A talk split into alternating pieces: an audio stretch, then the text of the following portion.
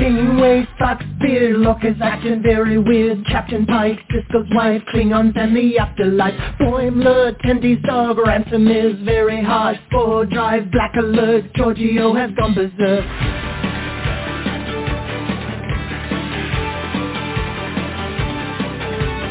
Teacher Batless, Edward is an idiot. Spock is dead, Worf is wed, Chekov's wearing red. Data's cat, Kempak's at, Q has had enough of that. Beam me up, make it so, everybody let's go. We talk about the series.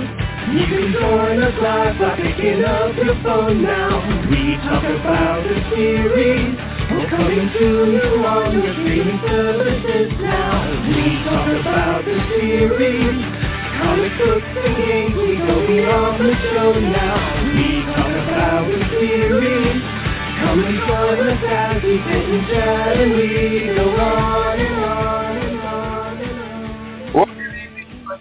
The globe. It's Thursday, August 25th, 2022. It is 7.30 p.m. Eastern Coast Time. You know what that means?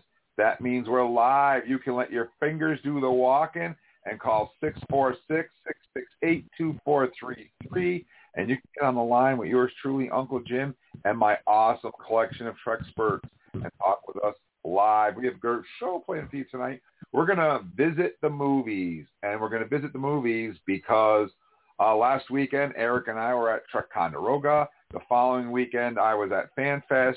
In between, I was on vacation, and I went to see an REO Speedwagon, Styx, and Loverboy concert and I was so busy I didn't get a chance to uh, write up a show for tonight. So we're going to visit the movies. Next Thursday, we're going to be talking about Lower Decks, the episode that was on today, which was really good, and I can't wait to talk to it about it with all of you guys. That gives you a week to watch it, which is really awesome, I might add. And so we're going to talk about the movies, but we do have some Star Trek news. We've got Shatner says what and all kinds of great stuff. So please give us a call at 646-668-2433 and join in the fun. So before we get too far into the podcast, though, I would like to introduce my awesome Trek experts. And we'll start off with Charles. Charles is out in Las Vegas. How you doing, Charles? I'm doing good. For some people to asking, no, I'm not at Star Trek Las Vegas this year. Uh, conflict of scheduling right now. But uh, monsoons are here for a little while longer, but I think they'll break up over the weekend. Well, but it's been, been some crazy weather. I'll tell you what, I, and Eric can contest to this.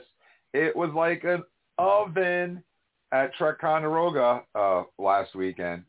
It was hot, hot, hot, hot.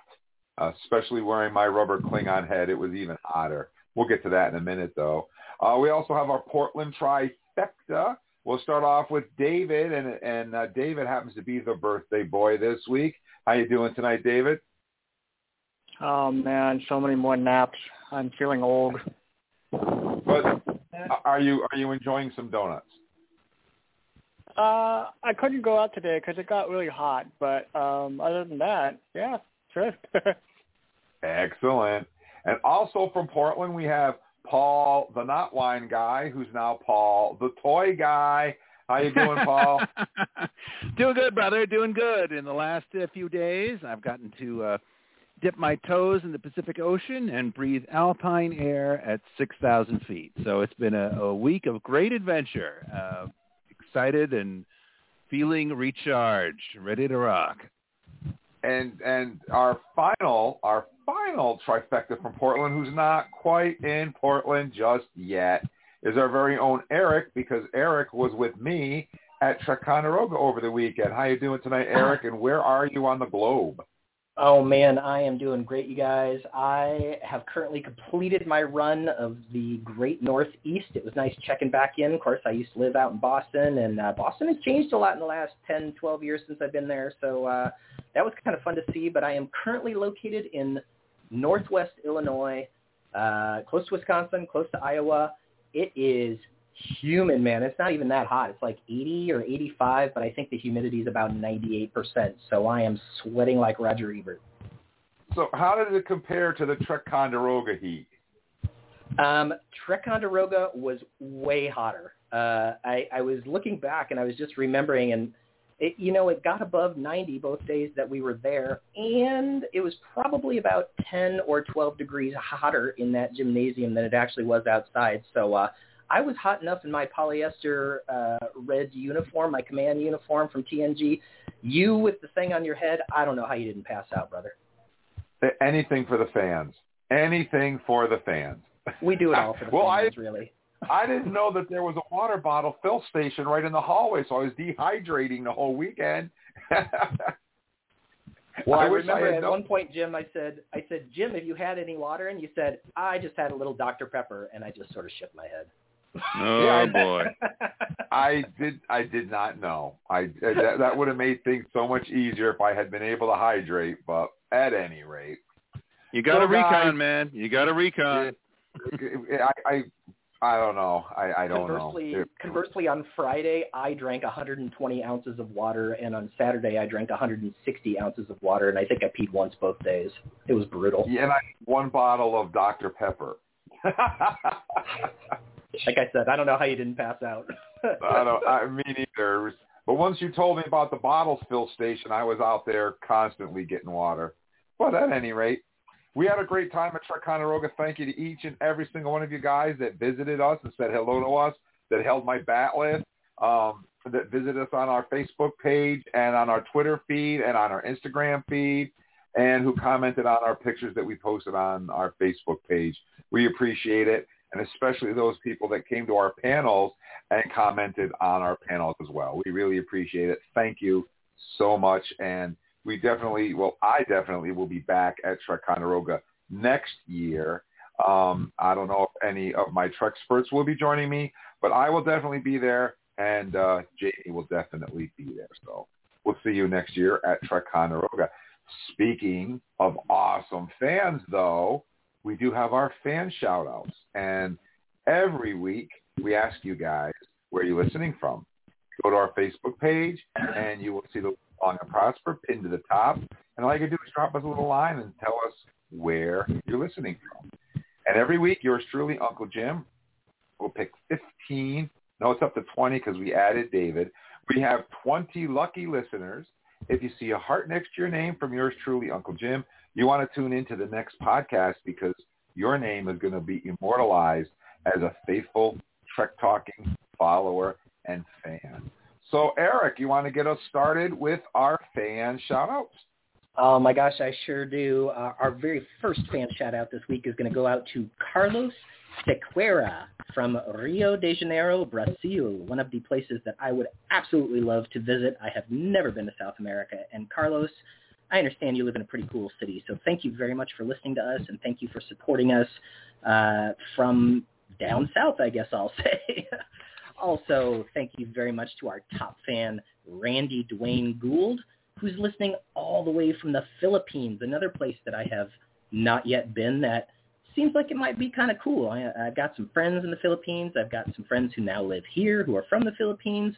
Would love to go check it out. Randy Dwayne Gould, thank you for being a top fan. That means you are one of the 112,000 Facebook fans that we have that interacts with us on a regular basis. Qapla' to you. We're also saying hello this week to Elaine Ka from La Rochelle, France. Uh, gives us a little winky, winky face and a little alien face. I like that, Elaine. Thank you so much also for listening to us from France. And my final fan shout out this week goes out to Wilbur Stewart, who is currently living in Apia, Samoa. That little tiny island in the middle of a big, big ocean. Wilbur, thank you so much for carrying the Trek Talking torch out there in the middle of the Pacific. Charles, who's on your list this week? Let's start out with top fan Matt Zimmerman, Ziman from Pennsylvania. Russell Vanderpool from Las Vegas, Nevada. Looked him up. I don't recognize him, but maybe you need to check out some of the ships in town. Lorraine Marie Zupin Six. I am a trekker, not a trekkie, and have been since 1966 from Usalid, Ohio. And Laura Forbes Carver from Wintupa, yeah, Wintupa, Alabama. Interesting pronunciation on that one. David, how about you? All right. Well, looks like we've got uh, Karen Rich Cohen, uh, dating. We are from Wichita, Kansas, and my next one is Felicite Non Carrier.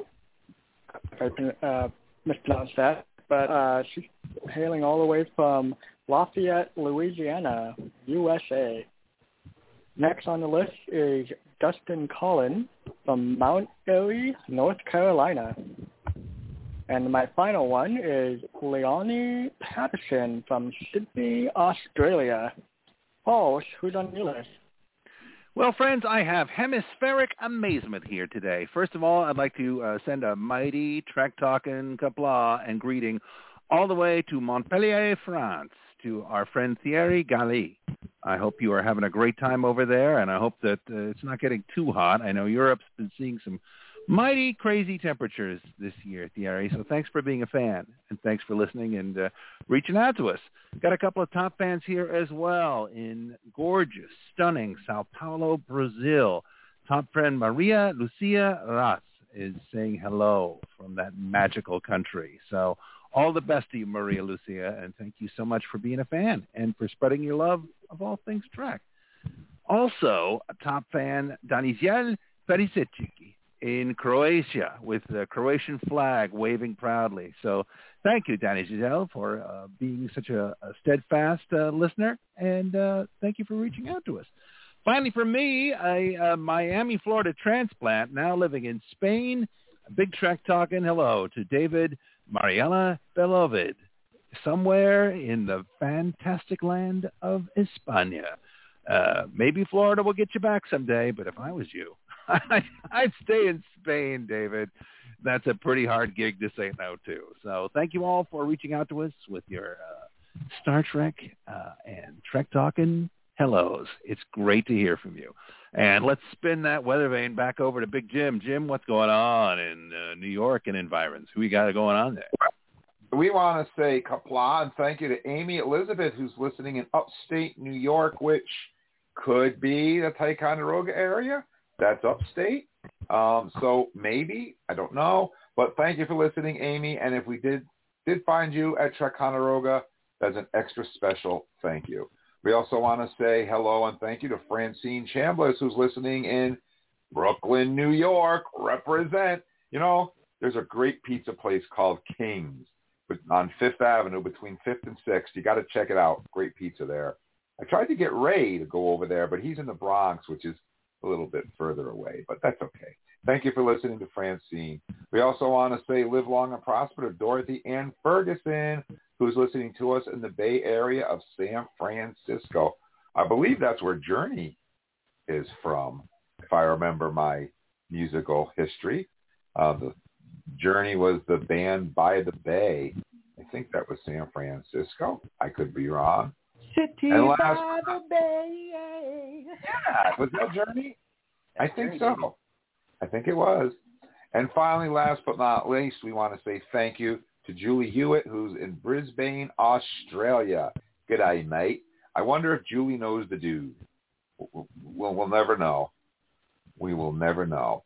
And that wraps up our fan shout-outs, guys. If you'd like to be featured on a future fan shout-out, head over to our Facebook page, Trek Talking and Beyond. You've got to spell that all out. And you'll find us there. You'll see the Live Long and Prosper at the top of the page. Just tell us where you're listening from. It's that simple. And while you're there, give us a like and give us a follow. We'd love to have you as a part of our Star Trek family. All right, guys, that wraps up our fan shout-outs. We're going to take a very quick yet important break. And when we come back, we're going to have our Star Trek birthdays. Hi there, this is Eric from Trek Talking. Do you own a business, produce a product, or are planning an event that would appeal to Star Trek fans? Would you like to harness the power of this podcast to get your message out to the world? We here at Trek Talking are a show made by fans for fans and we would love to help you share your love of Star Trek on the air, live every Monday and Thursday night at 7.30 Eastern. Contact us through Facebook Messenger at facebook.com slash trektalkingandbeyond or email us using the contact link on our website at podpage.com slash trek-talking. We can't wait to hear from you. Engage. And we're back. Welcome to Trek Talking. It's Thursday night. We're live. 646-668-2433 is our number here. Love to hear from you. All right, guys, this is the part of the show where we do our Star Trek birthdays. But we always start out our Star Trek birthdays by remembering those members of our Star Trek family who sadly enough are no longer with us. And before we get to Eric with that, we have to hear from Mr. Worf.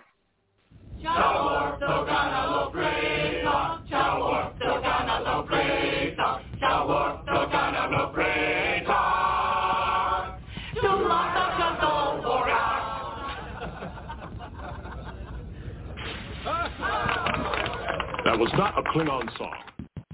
All right, Eric, take it away.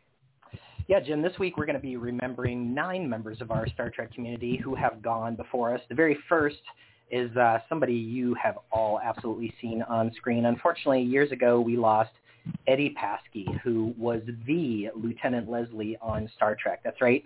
Lieutenant Leslie uh, actually appeared in 57 episodes uh, of the original series, but only received credit for two of them, The Alternative Factor and This Side of Paradise. Uh, he also had two speaking parts in The Naked Time and The Conscience of the King. And uh, believe it or not, Eddie Paskey actually had a second part as well. He played Connors in Mudd's Women. Uh, and there's this great quote uh, about him. It says, uh, he had been working at the gasoline station where all Desilu studio trucks and cars were serviced when studio vice president Herbert F. Solow got him the job on Star Trek. So Eddie Paskey was right there at the right time, and he was in 57 episodes, and we are sorry that he is gone. So happy birthday to Eddie Paskey. We're also And I've got birthday- Oh, yeah, go ahead. So the very first Trek Ticonderoga that I went to, 2017, uh, I don't know, the, the first one we went to. I was out in the lot in the park. You know how that parking lot is, Eric? You pull up and you walk in that that door right into the gymnasium. Yep. So I was pulled up to my car and I'm I'm in the back of my car with the car open. I'm putting on my Klingon head and my stash and getting all ready. And he walks out of the gymnasium, and out he's walking through the parking lot as I'm putting on my gear and walking in. And he stopped and said hello to me.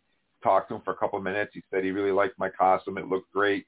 He shook my hand and he went about his business. And I thought, wow, what a cool dude that was. I had no idea who he was, just some guy until cool. uh, I got into the convention a little while later and they were doing autographs and he was the guy that was there signing the autographs. And I was like, oh, wow. I just Wow. met Eddie Pat in the parking lot and shook his hand. That's awesome. So That's very cool. he was a.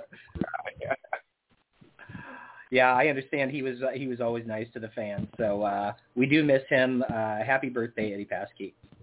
We're also saying happy birthday this week to actor William Horace Marshall, who of course Yes. played yeah he played the original Dr. Richard Daystrom in TOS's The Ultimate Computer, uh, a extremely uh, you know important role, I think, and one that just leads into all kinds of interesting things. He was also the cousin of fellow Star Trek actor Paul Winfield. Um, and I think that Paul probably has a little something to say about William. The only thing I'll say about him is that he is probably most famous, I think, for his role as uh, Mamuwalde, the African prince, who is transformed into the vampire Blackula by Count Dracula in that black exploitation film from 1972, Blackula. Uh, he was also in the sequel Scream Blackula Scream, and uh, he he just I don't know he just held down that role of Dr. Richard Daystrom, and I loved that episode, The Ultimate Computer, so much. What do you think, Paul? Oh, dude, I'm sorry. This guy is just a legend. He's a legend. I'm just glad you mentioned the Blackula movies because you know I'm a big '70s guy, and those those are just part of the pantheon. And, but he was all over the place on uh, from the '60s. You'd see him on like Man from Uncle. You'd see him on the Wild Wild West. You'd see him on the old Tarzan TV show. And a lot of folks don't realize this, but uh, if anyone out there is a Pee Wee's Playhouse fan, Oh yeah. Yep. King of cartoons. That's Yep. right. Dr. Richard Daystrom was the king of cartoons, right? So you might just expect him to lean into the camera and angrily say, "Building on my work." Time for a cartoon. I cannot see William Marshall without hearing that line of dialogue, man. He was just like a little obsessed with your uh with your work there, uh, Dr. Daystrom. I don't know, but uh and it an absolutely iconic character. You know, we were uh, we were sitting around chatting about uh wow, who are some original series characters who never got an action figure that maybe should Yep. deservedly so. I think I'd have to put Dr. Richard Daystrom on my list because that's a classic character, friends, and uh, uh, amazing, amazing, another wonderful icon of Star Trek. I would purchase that figure in a New York minute. That is an excellent idea. All right. Well, happy birthday to William Marshall. Uh, guys, you should go IMDb him because Paul's right. His depth is, is extremely deep. So happy birthday, William Marshall. We're also saying happy birthday this week to Laura Wood, who played a couple of aged characters. She actually played two prematurely aged characters in Enterprise, or excuse me, in in Star Trek uh, on the Enterprise. Uh, she played the rapidly aged Enterprise crew member uh, in Charlie X, and she also played the rapidly aged Elaine Johnson in the second season episode The Deadly Years. So Laura Wood, known for being old on Star Trek. Happy birthday, Laura. We're also saying happy birthday this week to Oliver McGowan. McGowan was, uh, of course, the uh, he played the caretaker in, and not that one from Voyager, but the TOS caretaker from the episode Shore Leave. Uh, he was also known mostly for television appearances. He had over 75 guest appearances in television, uh, and unfortunately, we lost him just the day after his 64th birthday, all the way back in 1971. So, happy birthday and remembrances going out to Oliver McGowan. We're also saying happy birthday this week to W. Morgan Shepard. And this is a pretty good one. I was kind of surprised uh, Jim gave me this one because there's a Klingon involved. Uh, he, of course, played the Klingon warden at Rura Penthe in Star Trek VI. He was also the head Vulcan science minister in Star Trek 2009, played Ira Graves in TNG's episode The Schizoid Man, and played Qatai in Voyager's Bliss. So many, many Star Trek roles there for him. Um, interesting story about him while doing some additional dialogue recording for Star Trek 2009. He told the film's director and producer J.J. Abrams, not realizing who he was speaking to, that the director was, quote, a slave driver. he apologized uh, after the director actually revealed himself. So uh, funny story about W. Morgan Shepard. Happy birthday to him. We're also saying happy birthday this week to actor Graham Jarvis, who played Klim Dokachin in TNG's episode Unification 1. Um, he had several recurring television roles uh, on a whole bunch of television series, uh, all the way from the 80s into the 90s.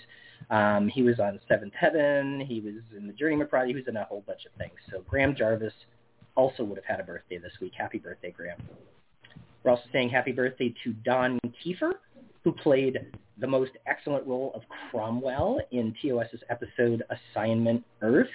Um, Cromwell was, of course, the launch director at McKinley Rocket Base uh, in that episode. Uh, and Keefer was also known for many other television appearances, including Gunsmoke, uh, Have Gun Will Travel, Twilight Zone, Mission Impossible, uh, Andy Griffith Show, Bonanza, etc., etc. Don Keefer, very prolific actor, and uh, great role as Cromwell in TOS's Assignment Earth. Happy birthday, Don. We're also saying happy birthday and sending some remembrances out to Clarence Williams III, who played Omet'iklan in the DS9 episode To the Death. Um, he, of course, is the grandson of legendary musician Clarence Williams and blues singer Eva Taylor, and was on a lot of television back in the day, too, in the 80s. Uh, crossed over with William Shatner and T.J. Hooker. Also did some Hill Street Blues, Cosby Show, Miami Vice. In the 90s, went on to Twin Peaks, Tales from the Crypt, uh, the show Millennium, if you guys remember that. Uh, so Clarence Williams the third would have had a birthday this week as well. Happy birthday uh, to one of my favorite characters, actually from DS9. Wait Uh, a minute. Wait a minute. Wait a minute. What? What did I miss? You forgot like his most iconic role, brother. Hook me up. Lincoln Hayes on the Mod Squad. Okay. 1968 to 1973, man. That do you want to talk an iconic character? That is it. Link Hayes is it. Also, you got to give kudos. He was the father. He was Prince's father in Purple Rain. Oh, Oh, I did not know that. Uh, Awesome. I mean, they talk about a guy who casts a long shadow. Uh, really great horror movie called Tales from the Hood that he was uh, pronounced in. Uh, a phenomenal presence wherever he would show up. Clarence Williams III was, was just a, a jewel. Excellent. Uh, yeah, we do miss him. Uh, would have had a birthday just this week. And uh, probably our biggest remembrance this week really goes out to, the, I mean, the man, the one without which none of us would actually be here, right? Um, The Great Bird. The great bird himself, Gene Roddenberry, uh, would have had a birthday this week, and uh, that is really saying something. And I, I've always wondered about this whole Great Bird of the Galaxy thing, um, and it's my understanding that he was actually given that nickname uh, by the associate producer Robert Justman back in the day. I do not know how it actually came about, and I've done a little study in trying to figure it out, but uh, I do know there's this great line from The Man Trap where uh, Rand hands Sulu some food, and and Sulu says, "May the great bird of the galaxy bless your planet."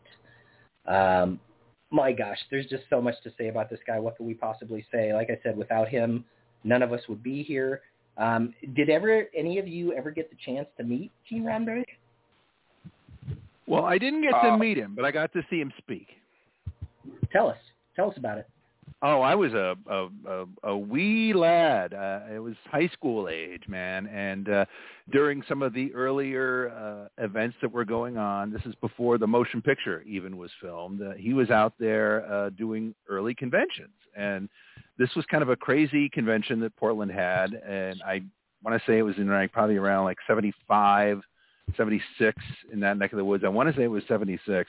Uh, but he basically did a promotional uh, tour uh, where they were showing The Cage, which had never been shown before, right? This was still syndicated TV era, right? But uh, he got up there and he just was uh, a wonderful speaker and uh, just it was exciting to be in a great big uh, Coliseum full of Star Trek fans. It seemed really unique and unusual, and it was so great to to see him live, man. And uh, and he announced that they were working on the motion picture at that point, hoping that it would be uh, something that would come to fruition. And little did we know how many other movies were going to come to light after that. But it was just really cool to hear him speak in person. Really, really cool.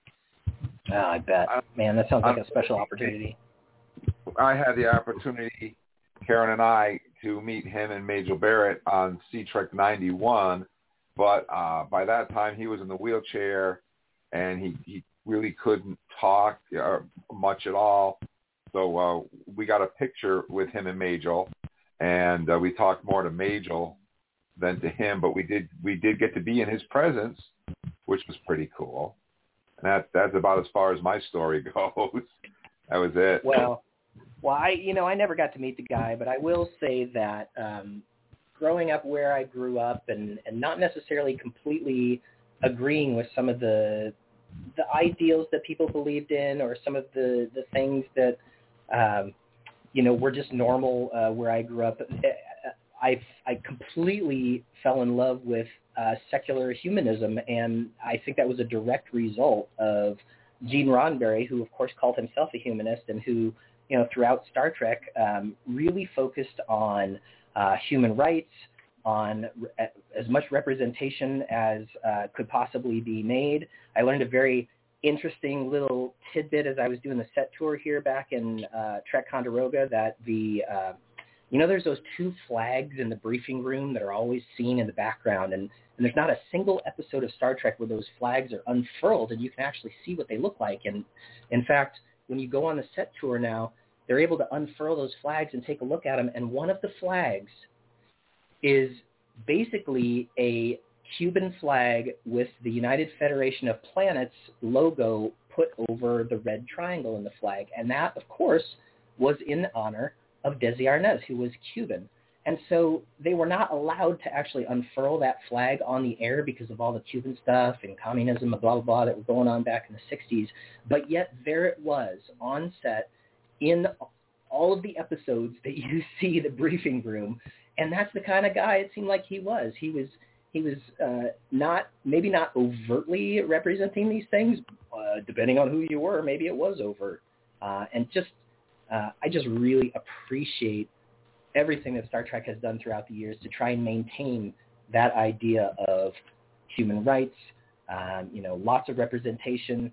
Uh, I love that line. I wish I know Roddenberry didn't write, but the line that Kirk says about "There's no place for bigotry on the on the bridge." That is an idea that Gene Roddenberry uh, was all about, and I think we all miss him. And I think uh, you know I'm gonna I'm gonna do the thing that people always do that I always say not to do. I think he would be proud of where Star Trek is these days. I think that it's holding up his ideals, and um, uh, I do believe that he would like it. So uh, yeah.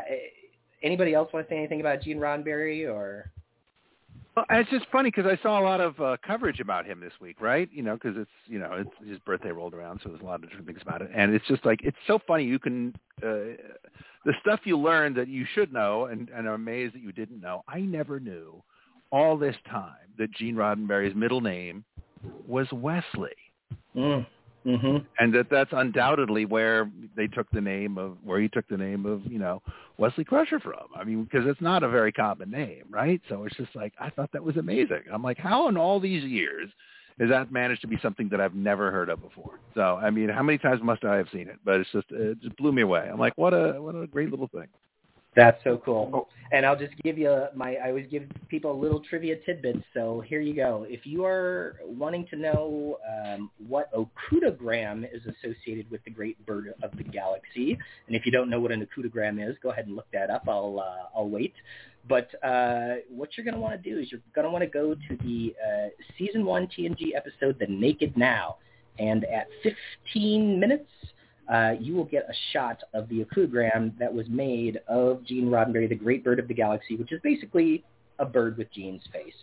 Really funny, uh, nice homage to Gene that they put right there in TNG season one. So happy birthday and many, many loves and remembrances going out to Gene Roddenberry, um, who we miss very, very much. So thus endeth our remembrances for the week. Happy birthday to all those who have gone before us let's keep going with those uh, Star Trek folks who are still with us. So, Charles, why don't you kick it off? All right. I only got a short list on my side. William O'Connell played Thelev in TOS's Journey to Babel. He did a lot of shows in the 60s, 70s, and 80s. But I love this quote from IMDb from his bio. Balding Weasley, American character actor, often cast as timid, nervous, or woefully inept comic villain. Equally adept at playing everyday types from tradesmen, barbers to clergymen. So he threw in a lot of just little roles, many of the ones I've been getting showed up in. Robert Towers played Ferengi Rata, in TNG's episode The Battle. And a couple of his uh, items he did in the late 60s, early 70s was Dr. Dolittle and the Banana Splits. A couple of big things he worked on. Bud Albright played security guard Rayburn from What What Are Little Girls Made Of? and Barnhart in The Man Trap. Interesting that he has seven acting roles and 14 stunt roles in the 60s and 70s. So he did a little bit of acting, but a lot of stunt work. Joe Ar- Aresco played Brull in TNG's The Vengeance Factor. Jennifer Lien played the popular character Kes in the first three seasons of Voy. She actually started her acting world in Another World and also worked on The Men in Black, the TV series. But left acting in 2001 to get into the medical field, which is why we probably haven't seen much of her since. Paul, how about your list? All right, my friend. Well, I am delighted to send uh, birthday greetings to a sensational actor, uh, one who uh, I think left an indelible mark in the world of uh, of Star Trek. Because we are talking a little bit about movies tonight, friends. Am I right? Absolutely. Aren't we talking about movies tonight? Yeah. So how can you talk about Star Trek movies without mentioning the delightful Kim Cattrall? Okay, a lot of people think, oh, you know, Sex in the City, Kim Cattrall, right? But uh-uh. I always, my radar immediately goes to classic Trek film, Star Trek Six, The Undiscovered Country, where she played Lieutenant Valeris. As we kind of got the chance to continue on the uh, the legacy of cool Vulcans in the Trek universe, and in the movies in particular, uh, cool female Vulcans. We had quite a few of across the spectrum of the motion picture experience of Star Trek. But uh, absolutely phenomenal actress who's done tons of things uh, that you may not be aware of beyond uh, Sex in the City and her turn as Valeris. Um, Big Trouble all over China. the place. Big Trouble in Little China, absolutely uh, one of the highlights uh, for me Porky. of her career. Uh, uh, a, a really cool series called Wild Palms. A lot of people may not uh, be familiar with. That was in the early '90s. Uh, that was really great. Tons and tons of work, but uh, and still working, uh, you know, prodigiously today, uh, all over the place. Uh, I think most recently I've seen on uh, Queer as Folk uh, and How I Met Your Father. So she works a lot, uh, tremendous talent, and uh, an iconic Vulcan. So happy birthday, Kim Cattrall. You pretty much rock hard. I don't know how I got this one away from Eric. I know. Next, uh, I, I really do not know. Okay. because she's still alive. Because I guess she's not that's dead it, yet. but still, Yeah. I, I, I so I, I hope you'll jump in with me uh, on this one, my friend. But uh, there are few people who can say, you know, I actually portrayed three different characters in Star Trek, and you're like, what?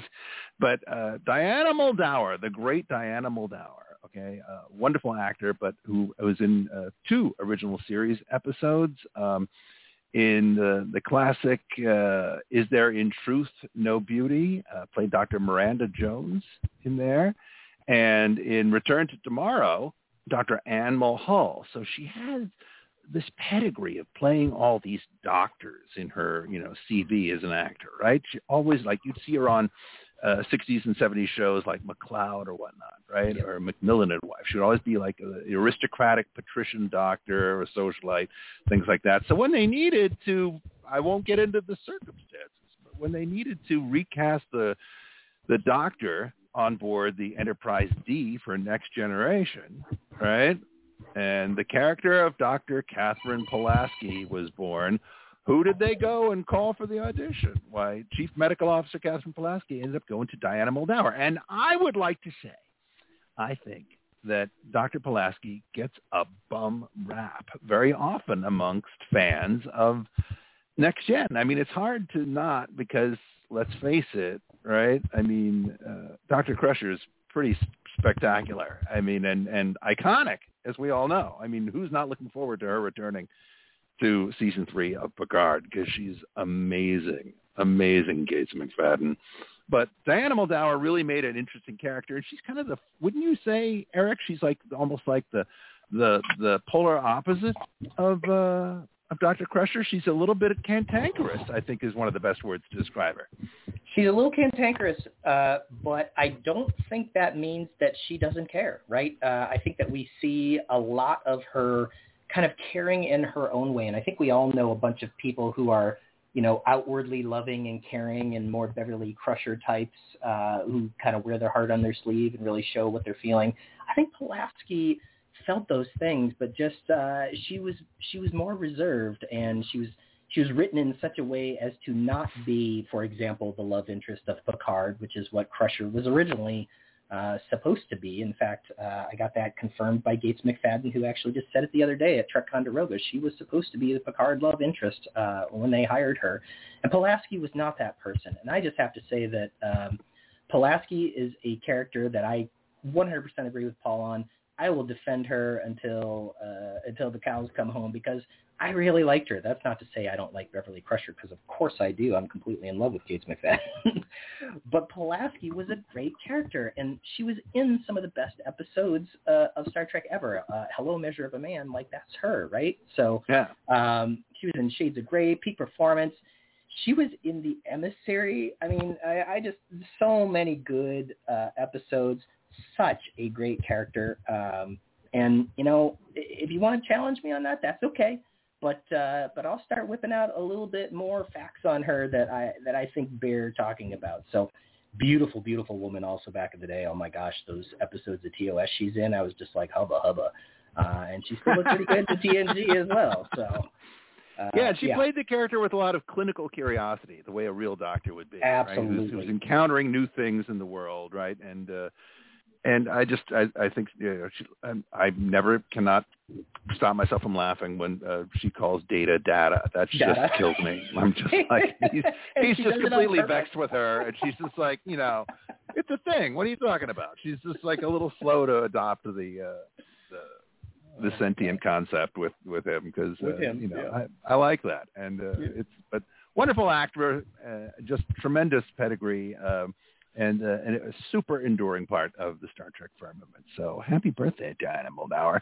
Continuing on to wrap things up, uh, Mark Bramhall. Uh, I love my Cardassians, and uh, uh, Mark Bramhall played uh, the Cardassian Gul Nador on Next Gen episode Parallels. And finally, we have been talking about this Next Gen episode, The Outcast, a lot on the show recently because it's one that's very timely and that if you don't know, you should know because The Outcast uh, has a lot to say about where we are. And uh, actress Callan White played Krite on that particular episode. So I heart, heartily, heartily, I can't talk today. Too much time off, too much PTO. Uh, but actor Callan White uh, played one of those uh, aliens who came to bring some justice there at the end. So uh, happy birthday to all these fantastic folks, and uh, it's great to celebrate your legacy uh, both in the Star Trek universe and beyond. You got some good stuff coming up, Jim. Who you got coming up first? Oh, I've got some real good ones. I want to start off with Ray Wise. Uh, he played Gutko in TNG's Who Watches the Watchers, and Arturis in Voy's Hope and Fear. But other than that, he was also one of my one of my guilty pleasure, one of the movies I love, one of the cheesy movies that I just love. It's kind of up there with Krull and Battle Beyond the Stars, He-Man and the Masters of the Universe. He played one of the bounty hunters in that movie. So happy birthday to Ray Wise. Uh, yeah, where to go next? Where to go next? RoboCop So, too, all- man. He's a RoboCop actor. He's he's just like out there. He's he's done a lot. He's the man. He, he has indeed. We also want to say happy birthday to the diviner himself, John Noble, um, from Star Trek Prodigy. But you also might, well, he's been on a lot of stuff too. He was in Lord of the Rings, but you might know him as Dr. Walter Bishop from Fringe. That was a great series, which Leonard Nimoy was also on as well. So happy birthday to John Noble. We also want to say, and, and hopefully, hopefully, hopefully we made some connections at Ticonderoga, and maybe we can get her on the podcast. Fingers I crossed. don't know. Fingers I crossed. hope it works. We know people. Well, we know want- people.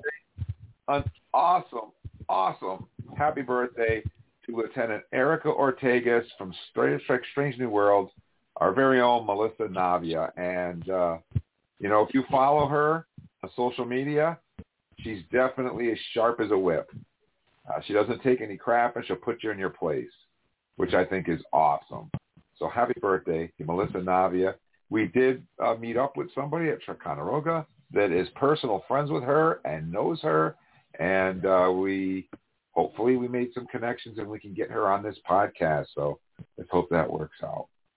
Uh, I also want to say happy birthday to the man that I think has picked up the Star Trek mantle uh, that was that was dropped by Leonard Nimoy when he passed, and picked it up and ran with it. And he's given us some of the best Star Trek that we've seen in ages. Of course, Star Trek First Contact, which is one of the best Star Trek movies. We'll talk about that a little bit later, as well as some of the most memorable Star Trek episodes that we have. Uh, we're talking about the awesome Jonathan Frakes, who of course played Mr. Sulu on Star Trek. So happy birthday Oh, to Jim. John. Oh, Why- why- Jim. why? Why? Yeah, I know. It's the senility is setting in again. I'm sorry, buddy. Uh, he, of course, was well, well known as the William T. Riker on the Next Generation, number one himself, uh, who I Yeah. often So, get mistaken Eric for at. Star Trek conventions. and, and uh, he may be up at Trek Ticonderoga as well, so we'll have to keep that in mind. And uh, actually, he was at Trek Ticonderoga this week, and we have a picture of bearded Riker and non-bearded Riker at our table. Right, Eric? it's true. It's It's true. Take a look. There's proof. It's there. And in fact, at the costume contest, I captured bearded Riker in doing the Riker maneuver as well. So That's true. I saw him do the Riker maneuver myself, and he did the Captain Morgan, I believe, as well. That's right. So all that excitement happened at Trek Ticonderoga. And of course, I have lots of stories to tell you about Jonathan Frakes, but all I'll say is he's great. He loves the fans. He's awesome. He's super friendly, super knowledgeable, and he gets it. He absolutely 100% gets it. And uh, I'm really looking forward to seeing. I thought what they did with him on Picard season one and uh, in the epi- with um, um, with uh, Marina Sirtis was just outstanding, and I, I don't know how they can top that with Picard. But I have to say, I'm loved his. but- I loved him voicing his character in Lower Decks as well. I mean, just seeing Yeah. Boimler on the Titan was so cool. yeah, so we'll have to wait and see what they how they top that. It'll be tough, but we'll we'll have to wait and see. And um, you know, normally that would be the end of our birthdays, but wait, there's more. Um, we have a special birthday celebration to send out tonight, and uh, it's one of our our uh, trifectas from Portland. Um, you might know him as the Donut Guy, but we all know him as David. And I want to say happy birthday to David. Uh, Monday was actually David's birthday, to be precise, and uh, the day that we did our Trek Ticonderoga show, and that was actually his birthday. But uh, we don't do birthdays on Mondays; we do them on Thursdays. So we're a little bit late, but we're still there. And uh, whenever we have a birthday for somebody special, somebody that's on our crew, we have to hear from Weird Al. So this one goes out to you, David. This is Weird Al's happy birthday. Well, there's a punk in the alley and he's looking for a fight. There's an Arab on the corner buying everything ghetto with another mouth to feed. Seems that everywhere you look today there's misery and greed. I guess you know the earth is to crash into the sun, but that's no reason why we shouldn't have a little fun. So if you think it's scary, if it's more than you can take, just blow out the candles and have a piece of cake.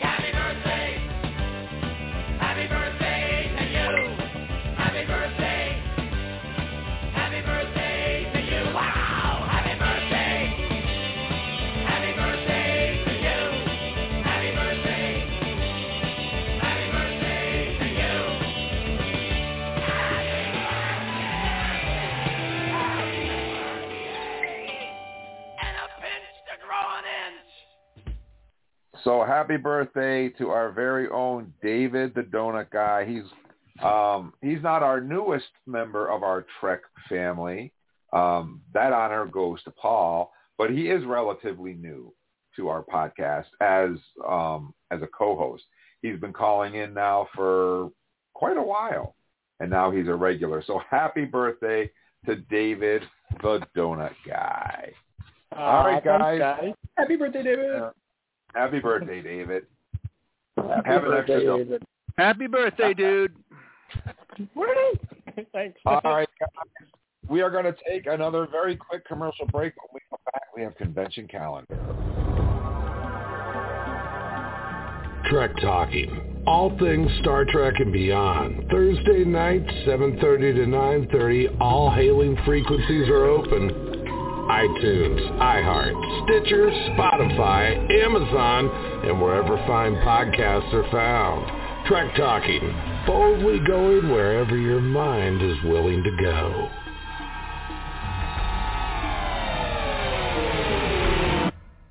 And we're back, guys. Our phone number here is 646-668-2433. Uh, we'd love to get you on the air and uh, hear what you have to say, what your favorite Star Trek movie is. Uh, give us a call, 646-668-2433. And now it's time for convention, convention, convention, convention. Calendar, calendar, calendar, calendar, calendar.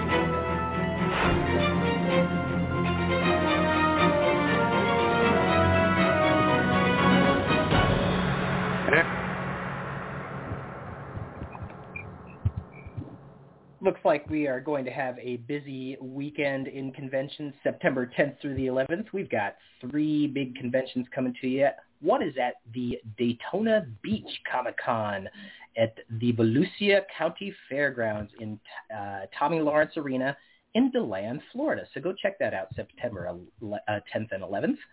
We're also checking out ToyCon, the toy show, same weekend at the mm-hmm. Bridgeview Community Center in Bridgeview, Illinois. And finally on that same weekend, the Clifton, New Jersey Comic Book Expo at the Clifton Community Recreation Center in beautiful Clifton, New Jersey. David, what cons do you have for us?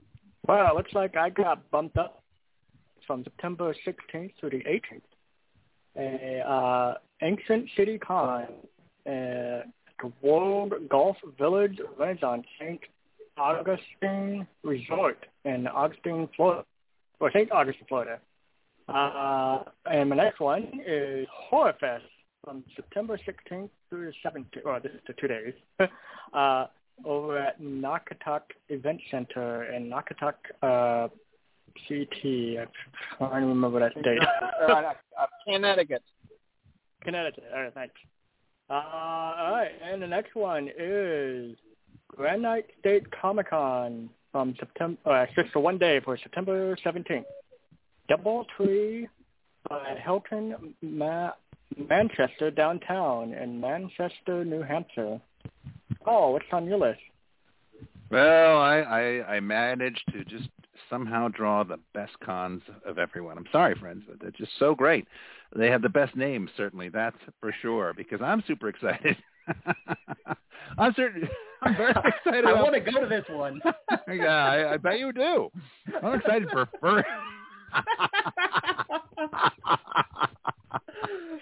Oh, I'm excited for Furry Takeover 2022 because what happens in Fontana Dam, North Carolina, stays in Fontana Dam uh, at the Fontana Village Resort and Marina.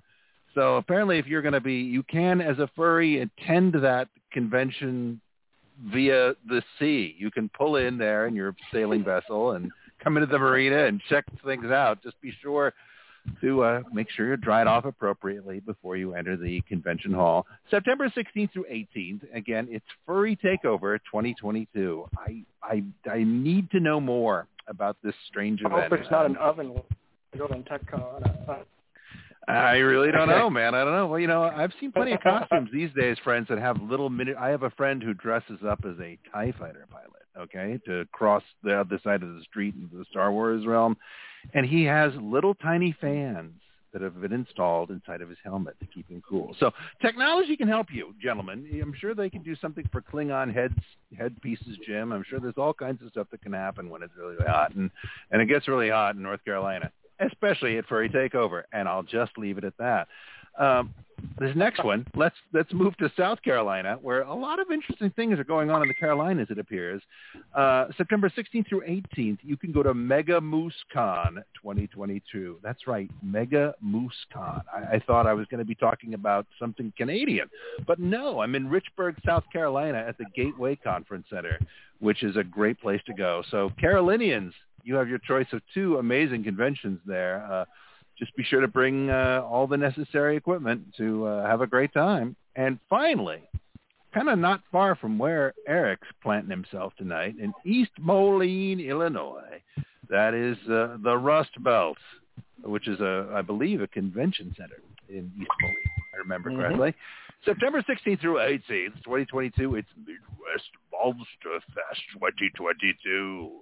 You see, we got our fair share of monsters in the Star Trek universe, right? And some of us Star Trek fans are monsters ourselves. So we all feel welcome at Midwest Monster Fest. Uh, no matter who you are, or if you're a salt vampire, or you're a, a, a gigantic Horta, whatever you may be, Midwest Monster Fest is a place to fly your flag and fly it freely. Charles, I'll pass it over to you, friend. Well, let's start with the weekend of the 16th to 18th. Let's try ExtremeCon, September 17th and 18th. St. Robert's St. Robert's Community Center, St. Roberts, Montana. Haunted Scream Expo, September 17th and 18th at the Hampton Roads Convention Center, Hampton, Virginia. And one more that I don't know a whole lot of detail about since we're busy with Star Trek Las Vegas is Amazing Las Vegas Comic Con. September 16th to 18th at the Las Vegas Convention Center right here in Las Vegas. I think I've seen postcards on it, but I haven't really looked into it yet because I've been busy with other things. We'll see. But Jim, I bet you'd love to do some Star Trek news. Absolutely. It's time for Star Trek news, guys. Priority 1 message from Starfleet coming in on secured channel. Incoming transmission. Enter authorization code. Command codes verified. Define parameters of program. Level 9 authorization required. Specify parameters. Transfer of data is complete. Blank alert. Blank alert. Okay, all the stories that we're about to talk about can be found in their entirety on our Facebook page. We're just giving a, a little uh, brief version of the story to get the idea across to you guys. So, Eric, what do you have to start us off with? Well, Jim, I get to start this week with my absolute favorite segment, and I'm going to send it out this week to uh, my new friend Kevin, who I met at Trek Ticonderoga. This is the segment I was telling you about, buddy, so I hope you like it. Shatner says, what? That's right. William Shatner blasts the supervillain Elon Musk as, quote, annoying dude. Looks like William Shatner is not Elon Musk's biggest fan. The Star Trek alum, 91 years old, ripped into the Tesla executive who's only 51 during a recent episode of the Daily Show segment Daily Showography, calling him a, quote, supervillain and an annoying dude. Shatner says, he's part Thomas Edison, part Iron Man, part annoying dude in the group chat, and he's anything but your standard CEO. Like so many tech entrepreneurs, he earned his unimaginable wealth by doing something invaluable for society. The Miss Congeniality 2 star said, selling a star selling a startup you've never heard of to a company that doesn't exist anymore. He then teased Musk for having a midlife crisis during his 20s and for crashing his supercar around the time he began his own recording label to release EDM music. A banger all the more impressive considering Musk had clearly never heard music before, Shatner said. Yes, Elon Musk refuses to stay in his lane, much like a Tesla on autopilot. Shatner concluded the segment with a sharp-tongued review of the ways the SpaceX founder utilized Twitter to make the world a better place without actually doing anything. He said, and when a Thai soccer team was stuck in a cave, Elon even promised to rescue those kids from the guy who rescued them, Shatner quipped. That's why Musk is such a champion of free speech. If you can't randomly accuse someone who's saving people's lives of being a pedo guy, does civil discourse even exist? Wow, this is one of our best Shatner says what's I think in a long time. There is there's some gold buried deep in this one here, people. So uh, I just had a lot of fun with this story. and William Shatner never ceases to amaze me what will come out of his mouth. Dude, uh, why can we can we or I mean we're good at organizing conventions and stuff, right? Okay, I Oh, want to pitch this to you. Let's get Shatner and Elon Musk as like a wrestling pay-per-view event, right? They clearly have some some energy they need to work out, right? I mean, uh, I I'd like think that to would see be it. amazing. And you pay think him we- enough, and I'm I'm positive Shatner would show up. Absolutely. And whoever wins, uh, whoever loses has to be put into space permanently. So would Elon Sure. Musk have to dress up in a Gorn rubber suit? I, I'd pay to see that. That's the only way it'll go down. Yeah. so, we'll exile him from the planet. All right. I think this is a chance to finally get some of the chaff sorted from the wheat here. So, I, you know. Oh my gosh. Well, what a great and entertaining story. Thank you so much, William Shatner, for continuing to provide content for this segment of our podcast. so that being said, uh, Charles, you want to talk to us about some comics? Oh, definitely. Star Trek Resurgence coming from IDW. IDW will publish a prequel to the video game Star Trek Resurgence that will set the stage for the action game. Co-writer by co-written by two of the game's writers, Andrew Grant and Dan Martin, with art by Josh Hood. The five-issue limited series will depict events that lead up to the storyline of the game. The game is being developed. The video game is being developed by Dramatic Labs for the PC, PlayStation, and Xbox platforms, and is slated for release later this year. Set in the year 2380, just after Star Trek: The Next Generation films, it features a new ship, the USS Re- Re- Resolute, an all-new cast. IDW's Star Trek Resurgence follows the crew uh, the Resolute as they search for a missing scientist who is on the verge of a major technological breakthrough. The first issue will be released in November with three covers. Interesting. Jim, how about Star. Trek Day? Very interesting. A comic book from a video game. I'm. I'm. We'll have to Yeah, cover that I- on Comic Corner. Well, it kind of reminds me of this show that David recommended to me a little while ago um, called Witcher, which I think also comes from a video game. And it turned out the show wasn't that bad. So maybe the comic won't be that bad either. Who knows? Yeah, It's a pretty we'll, fun show. we'll check it out for sure. Well, guys, you may have heard of Star Trek Day. Maybe. Who knows? Maybe you Uh, did. yes. Maybe you didn't. Oh, isn't that on? Jim. Isn't that, the, isn't that Disney Day also? That that's that's Disney when Mickey Mouse Day? landed on, on planet Earth. Jim, I thought every day was Star Trek Day. Okay, I was I mean, say- have I, been, have I been doing it wrong? well, this is a special Star Trek Day. So Okay. uh, Star Trek Day is announced by Paramount Plus. Fans of the sci-fi franchise will be pleased to know the celebration gets started on Thursday, September 8th. You know, Thursday has always been Star Trek Day, mainly because it's Trek Talking Day. So that gives you another reason to celebrate. Uh, 12 p.m. Uh, PT and 3 p.m. ET. That's my time and your time. Uh, streaming live from the Skirball Cultural Center in Los Angeles, California. Star Trek Day is set to feature a ton of in-person conversations with cast members from the entire Star Trek universe. Also included in the day's festivities will be some awesome announcements and reveals for everything Star Trek. In addition, there will be some Star Trek augmented reality Delta portals set up in select cities. Does anybody know what that actually is? I do. It's Yeah, the teleporter.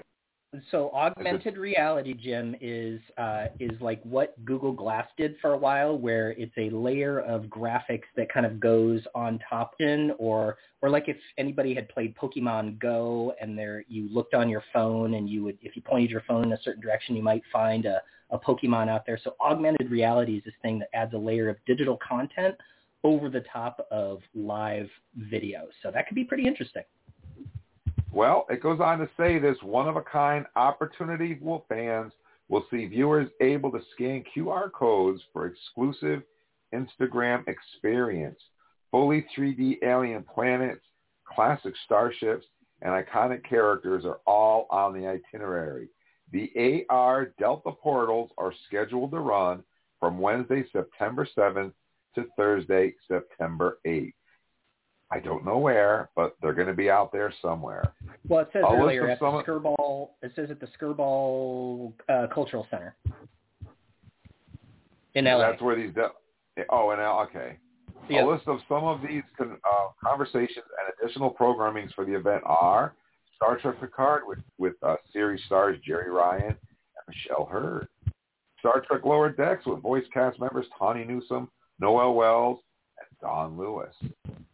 Star Trek Prodigy with series voice casting, including Brett Gray and Kate Mulgrew. Um, and Star Trek Strange New Worlds with series stars Rebecca Romijn, Jess Bush, Christina Chong, Celia Rose Gooding, Melissa Navia, and Babs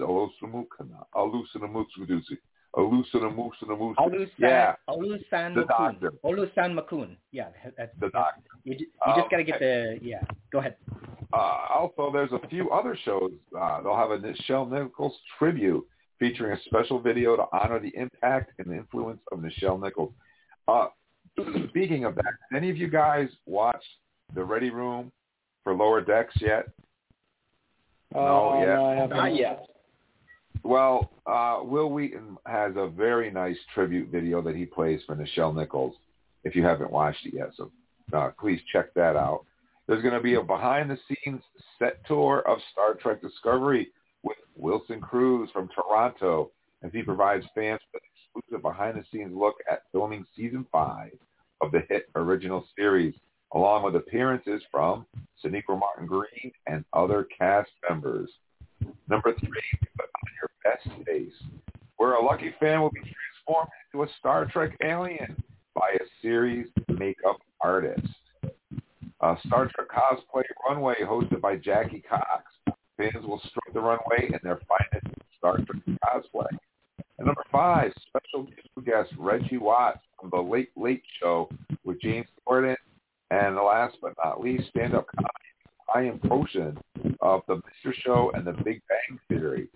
Join Paramount Plus and co-host Tawny and Paul F. Tompkins, co-host of Star Trek The Pod Directive for two hours of free live stream conversations and programming that will unite iconic cast members from television series as they gather in person to celebrate Star Trek with a few surprises along the way. The event will kick off live from the Star Trek Day red carpet with co-host Jackie Cox and Mary Chieffo L'Rell, one of my favorite Klingons. We talked about her uh, at our Klingon panel at Friday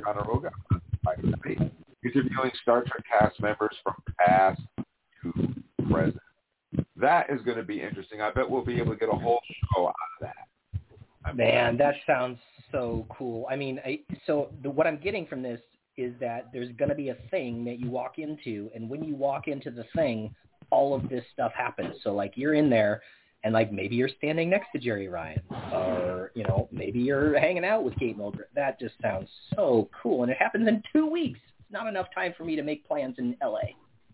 No, I just I hope that they they I hope that they do it a little bit better than they did it last year. If you guys remember last year, it streamed live and then they put it on Paramount Plus, but it was all over the place and you couldn't find them all. Remember? Yeah. Uh, yeah, yeah, that was a little rough last year. They- Two years ago it was great, they but last year was. Eh. They really should put Star Trek Day on Paramount Plus under Star Trek Day. But what they do is they break up all the panels and all the interviews and all the special features and put them all under all the different shows. So you have to literally bounce all over to to find them all. Super it was annoying. a little it was super annoying with the way they did it, but I was glad that they did and I appreciate it. All right guys, so um on Monday, well anyways, I Paul has a story Yes. here that I I picked specifically for Paul because he is setting down his wine and picking up his toy. So Paul, what do you got for us, buddy? Thanks, Uncle Jim. I appreciate it more than I can possibly explain or articulate to you. Uh, I have many enthusiasms. As you know, wine is one. I love that good stuff. I like to celebrate things I am enthusiastic about. And uh, while there are a great many things, I have to confess to all of you friends and fellow Star Trek aficionados, there may be nothing I am more enthusiastic about than toys and action figures. Okay? I am just letting it fly. I'm no longer hiding it in my life. Everyone needs to know it. And I've got um, what some people have jokingly called a little museum in my uh, house that is devoted to this uh, collecting nonsense. And uh, I, when this next news article came across, I was thrilled and excited to read that the because I'm I can't contain my enthusiasm any longer. The first wave of new Playmates toy company Star Trek toys and figures have been revealed. I have some of them in my house even as I speak. The return of Playmates toys to Star Trek made our most anticipated of 2022 list. Playmates was the master toy licensee for Star Trek during the 1990s and a phenomenal range of product. And they are now finally returning this year as a global licensee across action figures, vehicles, ships, and role play for all Viacom CBS Star Trek properties. Playmates will be releasing five-inch figures. This is the ones they did previously, right? The 1 114 scale. They'll be releasing five-inch figures from three different Star Trek eras initially. Each figure has 14 points of articulation, which is substantially more than the original ones had in the early 90s. The Star Trek Universe figures will be packaged in either 90s nostalgic packaging or newly designed Star Trek Universe blister cards, depending on the character. And so far, we have initially a, a little group of eight figures that are hitting stores now, and you can order some of them online and have them in your possession in mere days if you're if you're speedy. From Star Trek to The Wrath of Khan, we have Admiral James T. Kirk, Captain Spock, and Khan Noonien Singh, as seen in what a shock, Star Trek II: The Wrath of Khan, in really great nostalgic packaging that evokes the uh, the movie release universe packaging that Playmates did these on originally.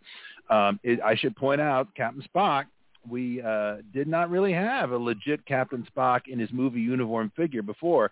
Many of us uh, had to kit bash our own. I won't say who we sacrificed to do that, but uh, it's great to see a legit one with really cool accessories that match uh, what uh, what we saw in the movie. So we'll talk a lot more about this in the time to come.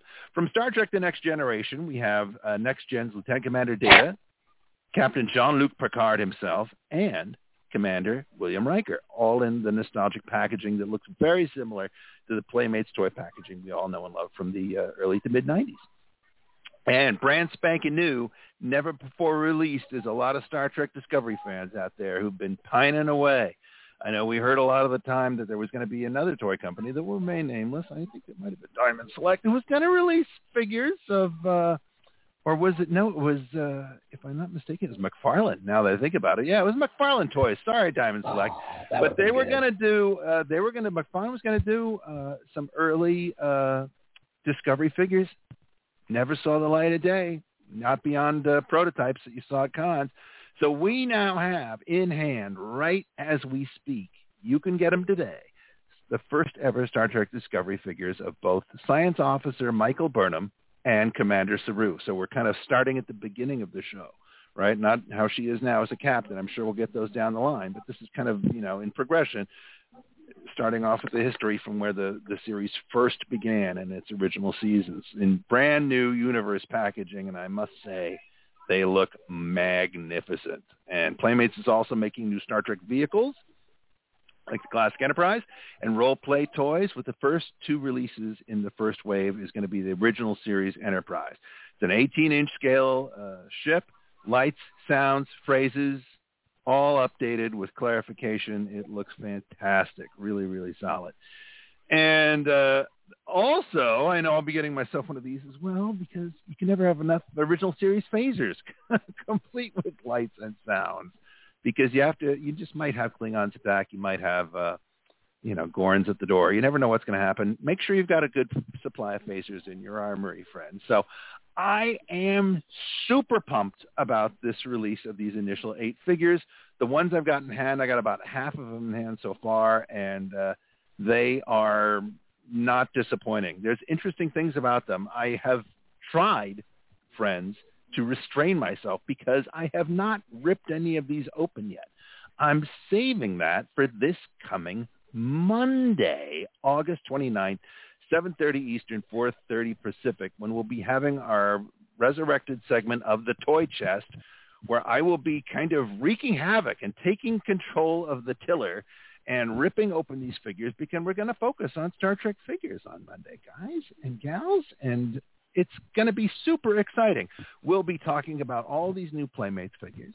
We're going to be ripping them open, unboxing them live.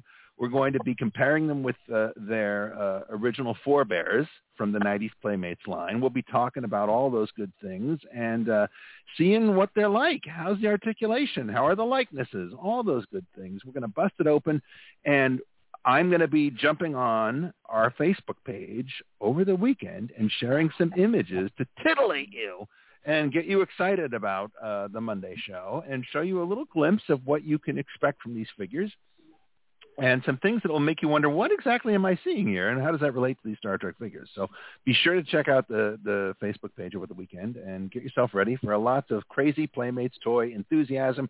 They are back. It's super exciting. And I'm really excited to get a chance to infect you all with my toy enthusiasm kind of run amok here. If we're lucky someday, hopefully, we'll even be able to get a rep from Playmates to come on the show and uh, and listen to our exhaustive and crazy wish list of all the many many fingers and playsates that we really hope that they uh, produce. Because when you guys gave up the ghost back in the late '90s, there were a lot of things that we really had hoped uh, we would see from Playmates that never came to be. So this is a chance to really fulfill a lot of uh, a lot of dreams here, friends. And uh, I'm excited to share all this stuff. It's wonderful news historic toy collecting news that these Playmates figures are back among us. So that's all I got. Let me pass the baton back over to you, Jim. Yeah, we were we were going to try to squeeze that segment into this show, but I decided that that warrants its own full hour long show. So that's going to be on Monday. It's got to be fun, brother. To, Thank you. You want to check that out for sure. All right, looking guys. Forward to, it, looking forward to Monday it, it, it's going to be fun. It, it's that time, yeah, guys. It'll be a hoot. it, it, it's time for he um. me. He tasks me, and I shall have him. What's this? I'll chase him Who is this round guy? the moons of Nibia and round the Antares maelstrom. Is that Larry David? Round perdition's flames before I give him up. You know, I think I saw that guy at Trek Ticonderoga. I absolutely saw, and he gave that exact speech. It's so weird that you got a recording of it. I, you know, it's it's funny how they show up when you then least I shall expect make them. use of this starship. It will be your chariot. Excuse me. It will carry my power to every corner of creation. Excuse me, I'd just like to ask a question. What does God need with a starship? Bring the ship Solid question. closer. That's a that's a legitimate Solid, question. What does solid God question, need yeah. with a starship? Absolutely legitimate question. So guys, you know what this means? It's time to talk about our Star Trek movies. So give us a call, 646-668-2433. I know everybody has an opinion on this one. And just remember, if you're at Trek Ticonderoga, you know there are no wrong opinions. Okay? And uh, yeah, there's no wrong opinions. So we always ask you guys on our Facebook page to score the episodes, the movies on a scale of 1 to 10. And we did that. We, we, we did do that. And um, we asked you guys to score the Star Trek movies. And uh, so coming in at number 13 as the worst Star Trek movie, according to you guys, the fans, on a score of 1 to 10, scoring 4.6, Star Trek Nemesis. Uh, coming in at number 12, scoring 4.7, just a tenth higher than Nemesis, was Star Trek V, The Final Frontier. Coming in at number 11, uh, with a score of 5.7, a full point higher than uh, Star Trek V, The Final Frontier, we have Star Trek Insurrection. And coming in at number 10, with uh, just a few tenths higher than Insurrection, we have Star Trek Generation. And uh, Eric, what do we have coming in at number nine? Well, for number nine, we jump over to that Kelvin universe, and the second movie, Into Darkness, came in at a 6.3. So that's uh, just a few ticks higher than Generations. We go just a couple of ticks higher than that, and we have another Kelvin Universe movie at number eight. We have Star Trek Beyond, who you all gave a 6.6. Coming in at number seven, uh, at a 7.1, you all said the the motion picture is number seven, your number seven favorite. Your number six favorite, of course, is Star Trek Three: The Search for Spock. You gave that a 7.2, so just a tenth higher than the motion picture, real close there. And then we get a big jump. We get a big jump all the way to number five, uh, and the Voyage Home, Star Trek Four, goes to an 8.7. So that is uh, that's a point and a half higher than the Search for Spock. And from here on, it's just gravy. Charles, how about those top four? So we go back to Kelvin Universe. Number four, Star Trek 2009. Got a fan vote of 8.8. Just above Voyage Home. Number three, Undiscovered Country. The fan vote of 9.2. Number two, was the second movie in the Star Trek series. Star Trek The Wrath of Khan at a 9.6. And we top off number one with the first TNG movie, Star Trek First Contact at a 9.7. Yeah, and that and, is all 13 movies. and these are voted on by you guys, the fans. These aren't our scores. These are your scores taken right off of our Facebook page. So that's where they line up. And we're going to talk about them a little bit. We're not going to go through all 13 movies because we just don't have enough time to do that. So uh, we'll just kind of center on, on our favorites. And um, one, two, three. Yeah, I think we'll, we'll, we'll, we'll, we'll center on our favorites. Now, what do you say we let the birthday boy start? What do you guys say? Sounds like a plan.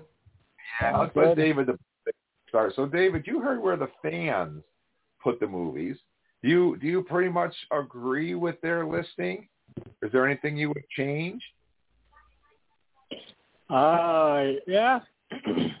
I'm I'm kind of up in the area for the next generation sh- uh, shows, uh, movie basically that should be up in closer to the top four.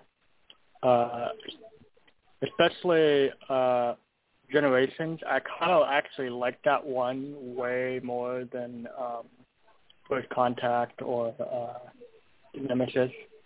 But yeah, I think Generation would probably be either taking the spot as number one and number two for me. However, I do like some of the uh, Kirk movies. The Kirk movie, for my favorite, would probably be, uh, yeah, probably be The Voyage Home, for sure. I mean, The Wrath of Khan was good too, but Voyage Home, for some reason, I don't know. I I have memories of liking that particular movie more so than Wrath of Khan because when I was watching The Wrath of Khan when I was really young, I it just kind of like went over my head for some reason. But the more I watched it as I got older, I, I liked it. But uh yeah, so I don't know. But for some reason, I don't know. The new Star Trek show, I'm sure it had a lot of action and it had a lot of, uh, you know, good references of the actual TOS movies. Uh, those are pretty up there too for me. So overall, I think my least favorite out of all of them, compared to Generation, would probably be Star Trek Beyond. I think. Well, the end Star. What which one was number three again? I, I Beyond. don't remember what it Beyond. Okay, yeah. I think that would probably be my la- least favorite. But yeah, overall, I don't know. I mean, First Contact was good. Wrath of Khan was pretty good. Undiscovered Country was, eh. But um, yeah, I think that's about how my list would be. Uh, yeah, and you know, I think it's not it's not strange that you would pick uh, Star Trek Four, The Voyage Home, because Star Trek Four, The Voyage Home, uh, my parents refer to it as the whale movie. I mean, you know, my parents, that's the only Star Trek movie my parents ever went to see, the whale movie. I think it appealed to a lot more people than just Star Trek fans. And I think that's why that movie ranks so high because you don't have to be a Star Trek fan to enjoy that movie. I mean, it helps if you are, but but you don't have to be to enjoy it. So I I I'm right there with you, buddy. I follow you a hundred percent. So how about you, Eric? What do you think? Uh, well, you know, I think I'm kind of in here. I hear what David's saying about uh, Generations. I think deserving to be a little bit higher on the list. I know that not everybody loves that movie, but you know that movie. Uh, I think deserves some respect for bringing the next generation crew to the big screen. Um, so I'd probably put that up a little higher, but I cannot disagree at all with number one. Uh, First Contact is definitely my favorite of all the movies. Um, I'm a next gen guy. I mean, I I love the Kirk movies, and I know which one is my favorite. Uh, but First Contact to me is just a special, special movie. It's got that Jonathan Frakes stamp all over it, and it deals with the Borg, and it's just like uh, so many great lines. The line must be drawn here. Uh, I love that movie so much. So uh, First Contact, number one, I cannot argue with that. I would put personally, um, I put of Khan and Undiscovered Country right at the same level. Uh, in fact, I might like Undiscovered Country just a little bit more because I tend to like the Star Trek movies that have a little bit more of a complex plot, a few more characters, um, you know, some some shady stuff going on in the background. I mean, don't get me wrong. There's absolutely nothing wrong with Wrath of Khan. It is a fantastic submarine movie one of the greatest villains uh, in Star Trek of all time. But it's a simple movie, you know. It's basically just a battle between Kirk and and Khan, uh, with uh, some casualties here and there on the side. So I'm going to say Undiscovered Country is actually my second favorite movie. Um, I shall leave you. Maroon for eternity in the center of a dead planet. Buried alive. Buried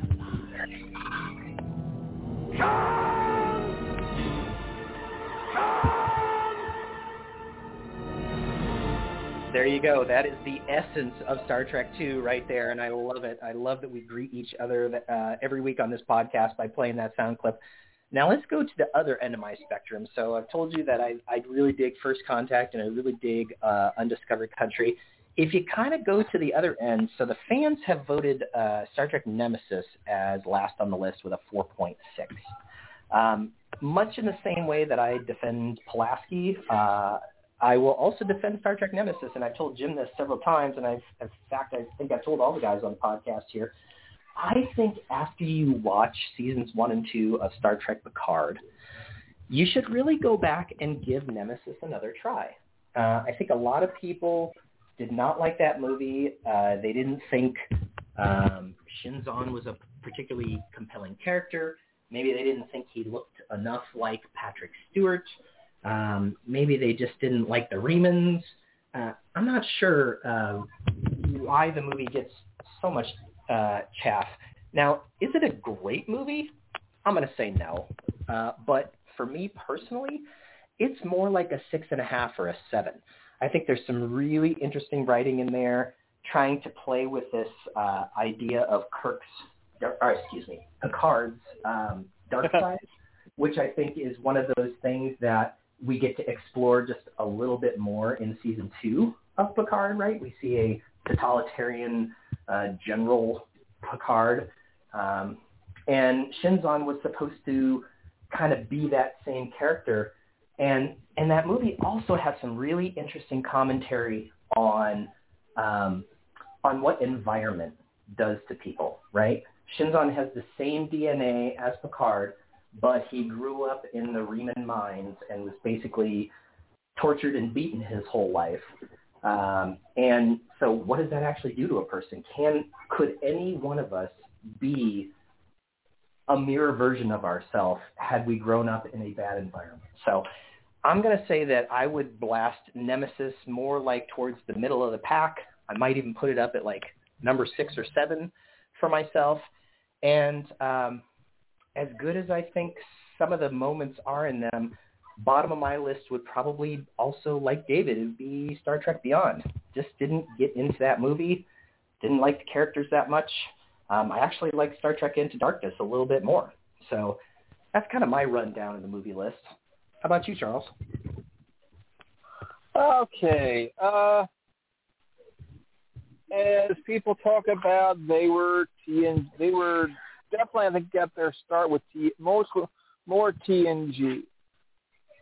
Well, I I was more of a Kirk era till after G and TNG came in, and I've talked about it. Like my number one pushes up to Voyage. It's Voyage Home. It's it's hard to kind of decide between Khan and Voyage Home, but I think I kind of push with a little bit of humor in there, and we get to see a lot more activity from all the characters. We have that scene where Uhura and Chekhov are sitting there trying to find the nuclear vessel. Did you find it? Yes, under U.S. government. Now we need directions. Excuse me, sir. Can you direct me to the naval base in Alameda?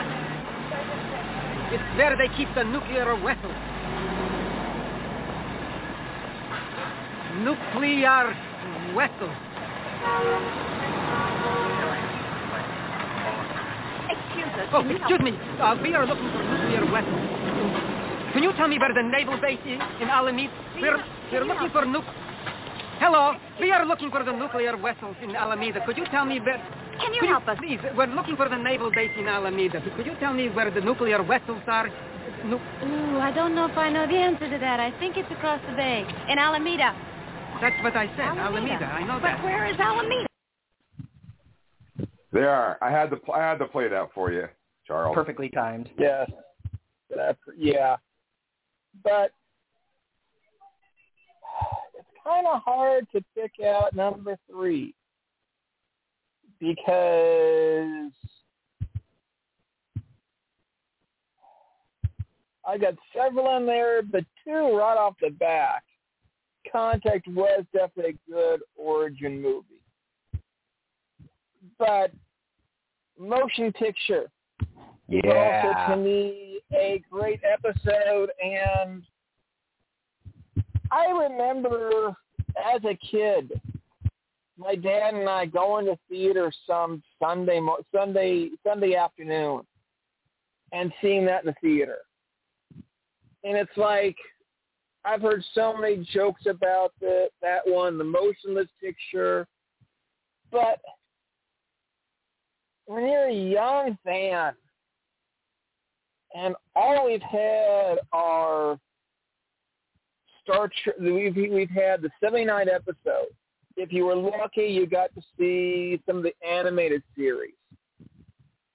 But all you might have is that and maybe some of the comic series. I'm not sure if the comic series had come out yet.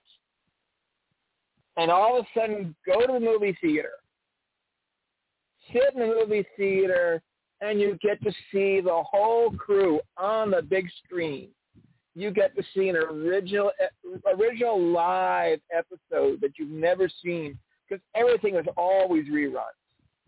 To finally see the crew on stick, everybody on the big screen. Some people sit there and criticize the long cameo shot of the Enterprise. No, that's the that's the fan that's that's respect to the fans of getting to see the full view of the ship, which you never really got to see that good a view of the Enterprise. Where you got to see the details of that ship, and you got to see just how how big and how just immense that ship was.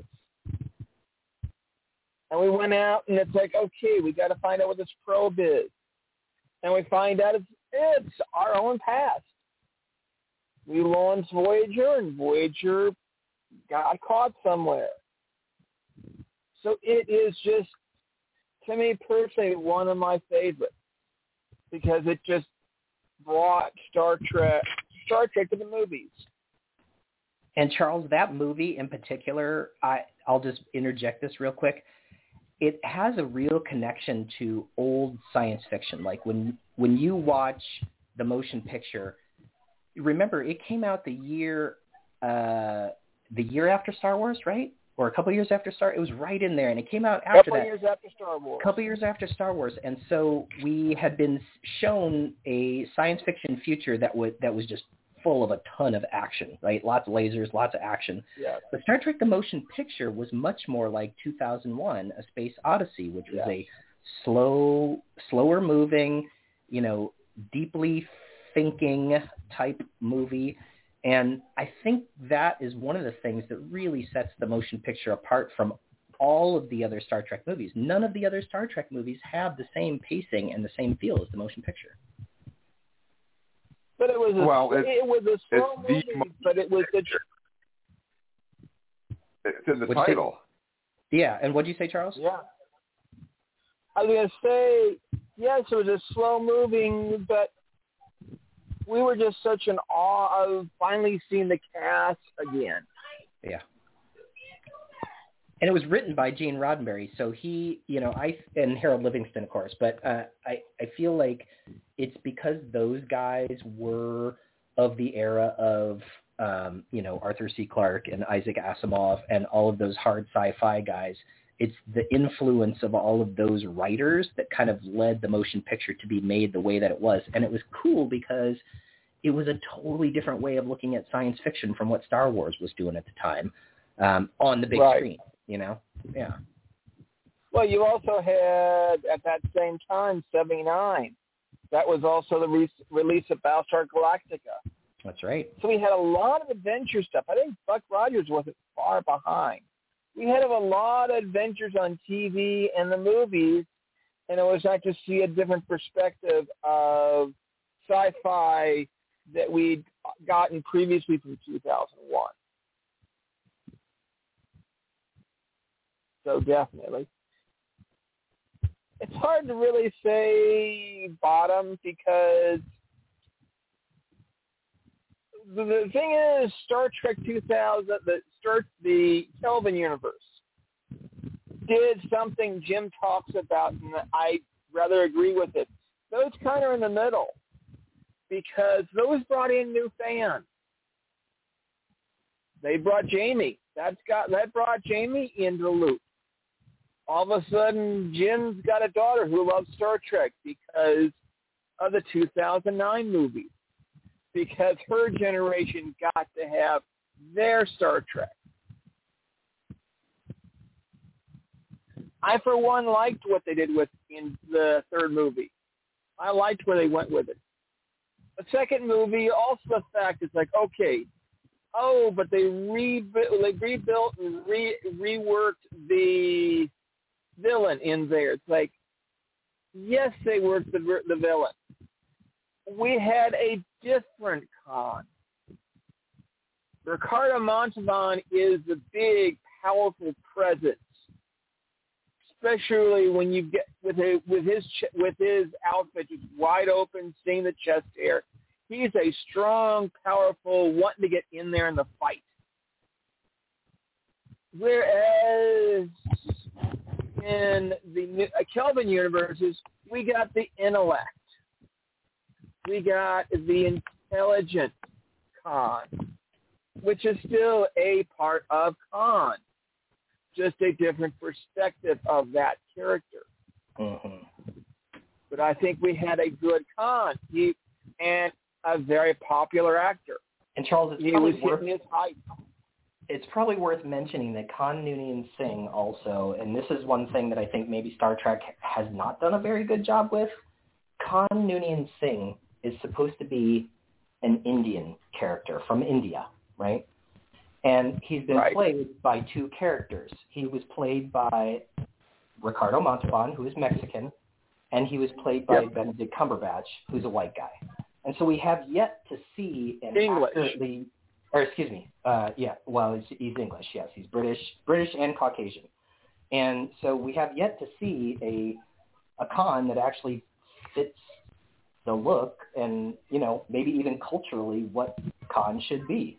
So I think that's kind of Right. interesting, and it's something that I wish Star Trek would do a little bit better on. You know, Into Darkness. Why didn't they cast an Indian uh, actor? I, I'm not sure. I think they were trying to get a big name in there to help get a good hit for the Star Trek movies. And I think that's why he was chosen because of who he was at that time. and he does he plays intelligent characters so i think you're totally right Yes. he's he, you know he like benedict cumberbatch is now i mean sherlock and like all these other characters you know doctor strange now he's supposed to be like super he's got that intelligent look i guess right so i see what you're saying Yes. but star trek can really do better can't it Yeah, but I still like the direction they took this Khan. mm-hmm. But really, it's hard to pick least favorites in this series because there were a lot of good movies in there. As Jim's pushed, Star Trek Five kind of worked its way back up, back up because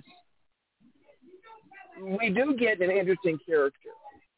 We do get Spock's brother, and that's an important. That's we're finding out it's going to be an important character into Strange Strange New World season two.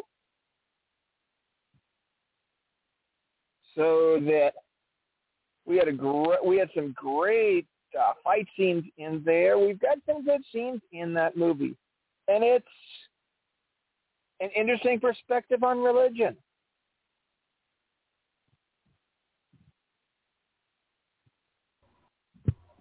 So, what do you think, Jim? You've been suddenly quiet.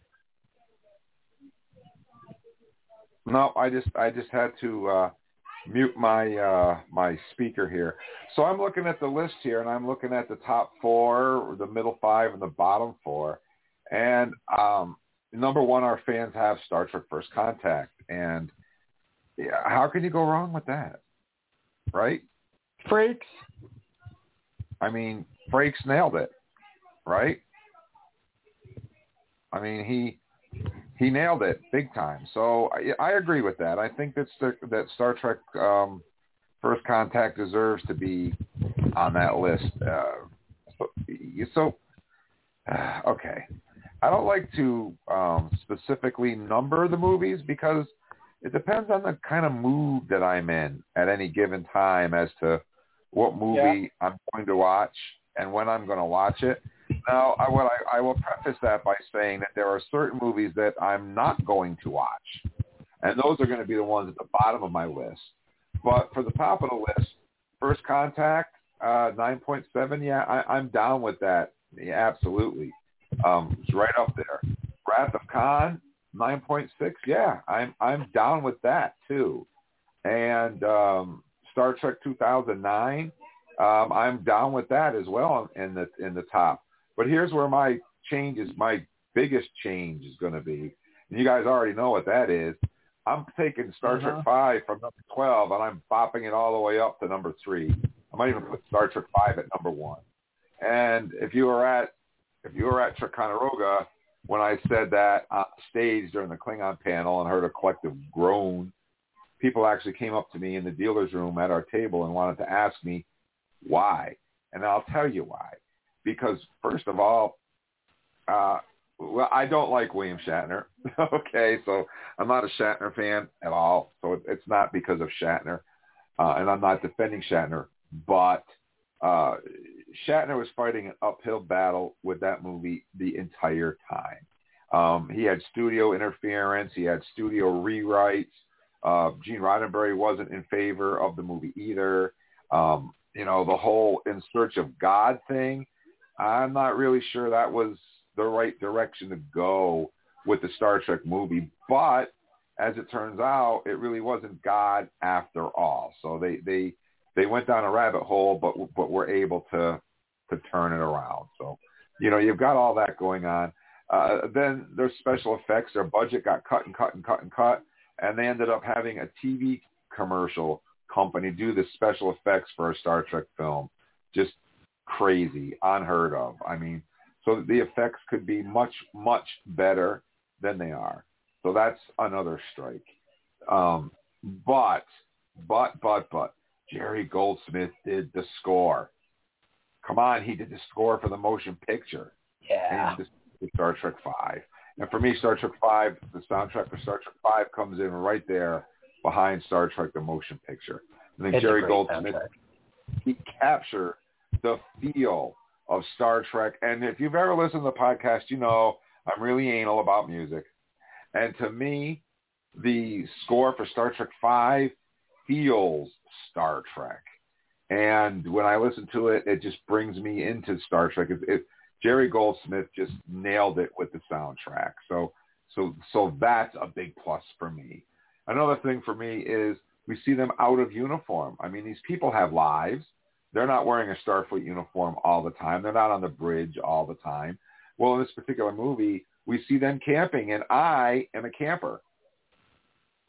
As you guys have heard many times, I've done my podcast from my camp. So I, you know, seeing them camping just just makes me happy because I can relate to that. So I really enjoyed the camping scene, especially the marshmallow scene. Um, you guys got to read the the, book. The marshmallow distributor. That's Yeah. Do you have a, do you have a clip for that one? There, there's a joke about the marshmallows uh, with McCoy and Spock. Read the book; it's great how that happens. So I really like the camping, the camping stuff. Seeing these three guys um, just hanging out and being friends was was really special for me.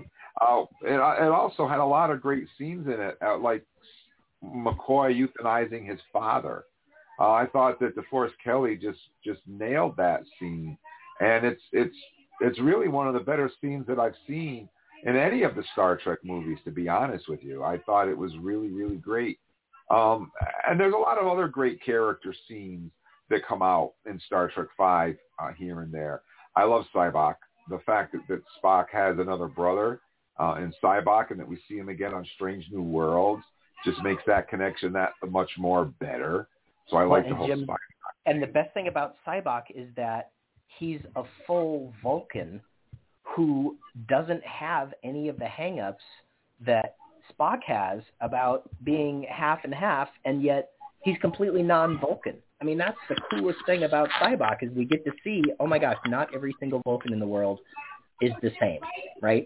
Some of and we and Enterprise would later name this group of emotional Vulcans, the Syrrannites, not the stalactites, as Jim will often say, but you know, we can kind of like retro headcanon um, Sybok very easily as a Syrrannite. In fact, maybe maybe Strange New Worlds will actually uh, explore that just a little bit no, more. I know that Enterprise is set way before Strange New Worlds, um, but maybe we'll get that word coming back. Maybe we'll get uh, Sybok connected to that world. That would be so cool. Uh, I think it's going to Yeah. be more of a cybernoc. Cyber. That would be awesome. I meant to. But but, but the biggest reason why I like Star Trek Five is for me, Star Trek Five is the closest thing to a TOS episode that they've come with all the movies. You can sit down. It's just a fun romp. You don't have to see any of the other movies. It's it's a standalone film. Great soundtrack. Great Klingons. I think Spice Williams nails it as Vixis. We've had her on the podcast many times. Charlie Cooper as Korrd is great. The late David Warner is awesome, and I love the movie, and I, and that's why. So I I bumped Star Trek Five all the way up, and actually knocked Star Trek Six out and put number Star Trek Five in there. Um, and I, and of course, the rest of the movies, five through nine, I think I would have to put all the other Star Trek movies in there because I don't think that there is a bad Star Trek film. I think you know uh, the motion picture, Wrath of Khan, Search for Spock, Voyage Home, uh, Star Trek Five, Star Trek Six. They're all good movies, every single one of them. And to put them in any numerical order would be difficult for me to do because you know sometimes I want to watch something like the motion picture, which by the way has the best opening sequence ever done in any movie. That Klingon sequence with battle cruisers fly over your head. We hear the Klingon battle music. We hear the Klingon language. We see the new Klingons. Come on, is there a better opening sequence in any movie than that? It's With so good, Jerry Jim, Gold- and and we Oh. said this on the podcast recently too. But don't forget, folks, if you have Paramount Plus, the motion picture has a new 4K version that I guarantee, even if you've seen, I've seen motion picture on the big screen, and the 4K version just knocks its socks off. You see so many more things that you've never ever seen before. Like, what does V'ger look like? Watch the 4K version, and you get a really good view of it. So Yeah. about that, do you have a 4K screen? No, but even if you only have an HD screen, they still have adjusted all of the lighting and everything. So even if you can't see all the pixels necessarily, like I don't have a 4K screen. I just watched it on my regular 1080p or whatever television, and it still looked better than anything I'd ever seen uh, come out of the motion picture. Yeah. Yeah, the motion picture is a is I think a, is in a league of its own. Like Charles said, it it's it deserves its own category. And uh, that brings me to my bottom movies, and I have to agree with our fans completely. Uh, Generations, Insurrection, they put Star Trek Five, but I bumped Star Trek Five way up, and I'm going to replace Star Trek Five with Star Trek Beyond, and then of course Star Trek Nemesis. And the reason why I'm doing that is because as much as I loved Star Trek Beyond, and and there are some great, uh, really, really great moments in Star Trek Beyond. I think Simon Pegg wrote wrote a lot of great character stuff in there.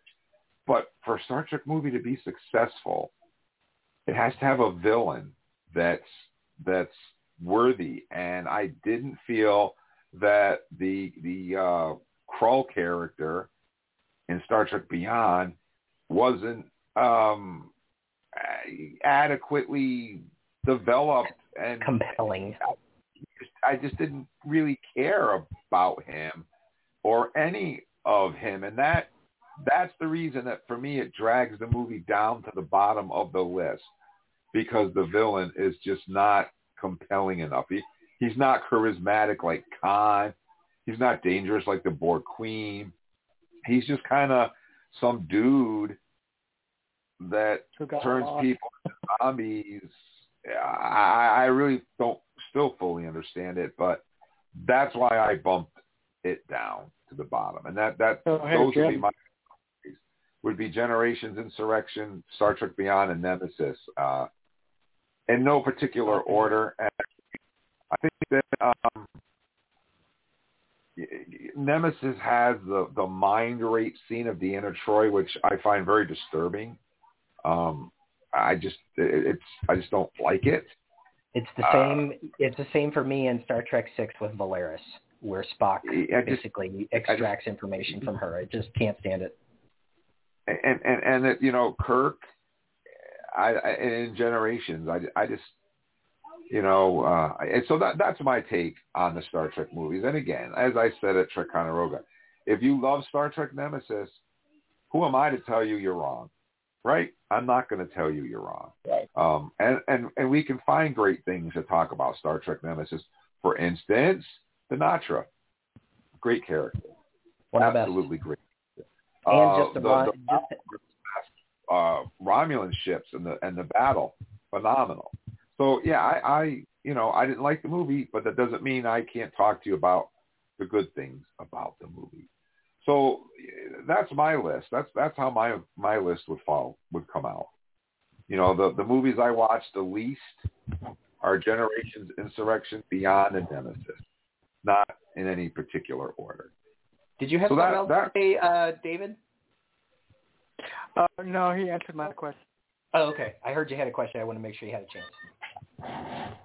Yeah, so you know that's that's where I stand on it. I I I I put Star Trek Five a hell of a lot higher than a lot of other fans do, and I've got my own reasons for doing that. Um, so And Jim.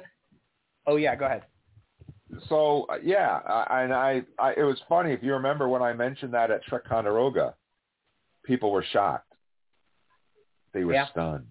Yeah, it's It like- it's uh, pretty much the same thing when uh, yeah I had there were it, well it was interesting because I think that the guy who came up to you at the dealer's table who was talking to you heavily about Star Trek Five I think you did a pretty good job of convincing him that it should get another shot and I'm hoping that I did the same um, in trying to convince him that Nemesis deserved another shot too. Um, Oh, and it's I kind of it was the same guy. Yeah, we we talked to the same guy, and they both. he was oh he was kind of like double shocked because um because we both liked movies that people generally consider uh you know bottom of the list uh movies, and I don't think he was expecting that. Yeah, I, you know, I, I'm never going to tell you your that your opinion is wrong or that my opinion is right because they're just opinions. Um, I will but tell we you are all even- Star Trek fans. And I'll Oh. tell you that even though, it, like you said, Jim, you can find good in all of these movies. Like, for example, I don't really care for Star Trek Beyond, but the destruction of the Enterprise scene and the graphics associated with that, I just thought that was so cool. Like, to me, sitting through that movie was worth it for watching the Enterprise die one more time. Yeah, Uh, I, I, I don't know. you To me, that uh, that whole thing just kind of bothersome to me. It's just like it, it defeated the Enterprise with a bunch of tiny little bullets. It was like what? uh, Well, was but there was a lot of exciting, them. But yeah, I There was a- know, but it just it bothered me. I don't know. It's just I got yeah, you. I- Yeah. But I do want to let you guys know that on Monday, on Monday, we have a very special show, which um, Paul just mentioned. We're going to do our very first toy chest, and Paul's going to rip into some Star Trek figures, and we're going to talk about them, and we're going to go over them in great detail for you guys. So if you're into Star Trek collectibles, in particular the Playmate stuff, you definitely don't want to miss Monday's show. That's going to be a lot of fun. Uh, that's been in the Yeah. works for a while, and it's finally In materialized. fact, Paul was Paul was showing off some of the pictures to me because I asked some questions on him, and it was an interesting comparison to seeing uh, the current data to the original data. The pictures are going to be worth looking at because there's some interesting comparisons to the original design, the '90s design, the new design.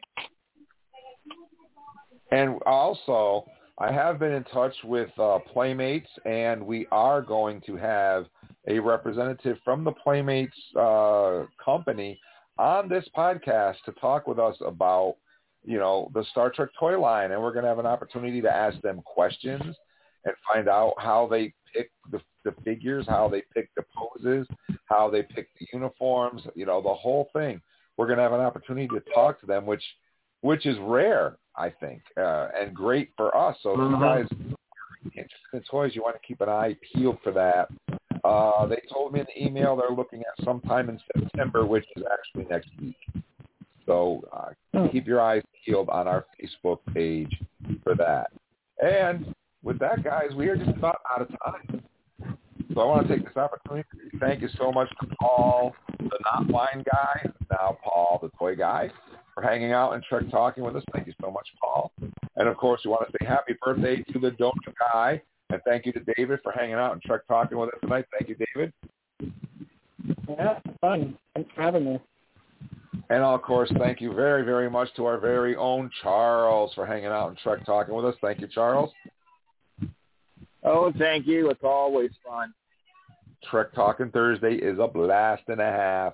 And of course, thank you to our very own Eric who made the trek all the way to Trek Ticonderoga to meet me in person. First time I had a chance to meet Eric, and uh, we hung out, did some panels, had a blast. So thank you, Eric.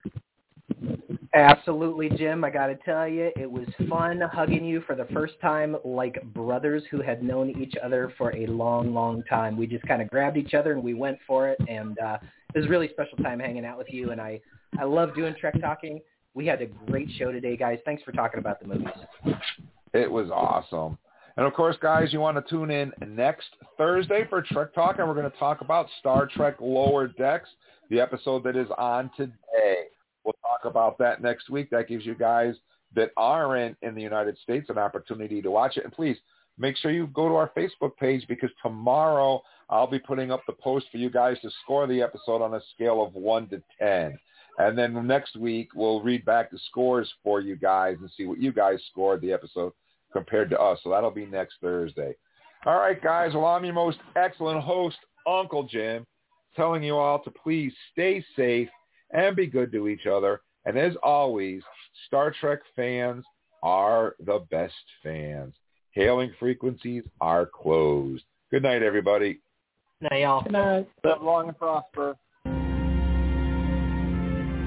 Let's see what's out there. Engage.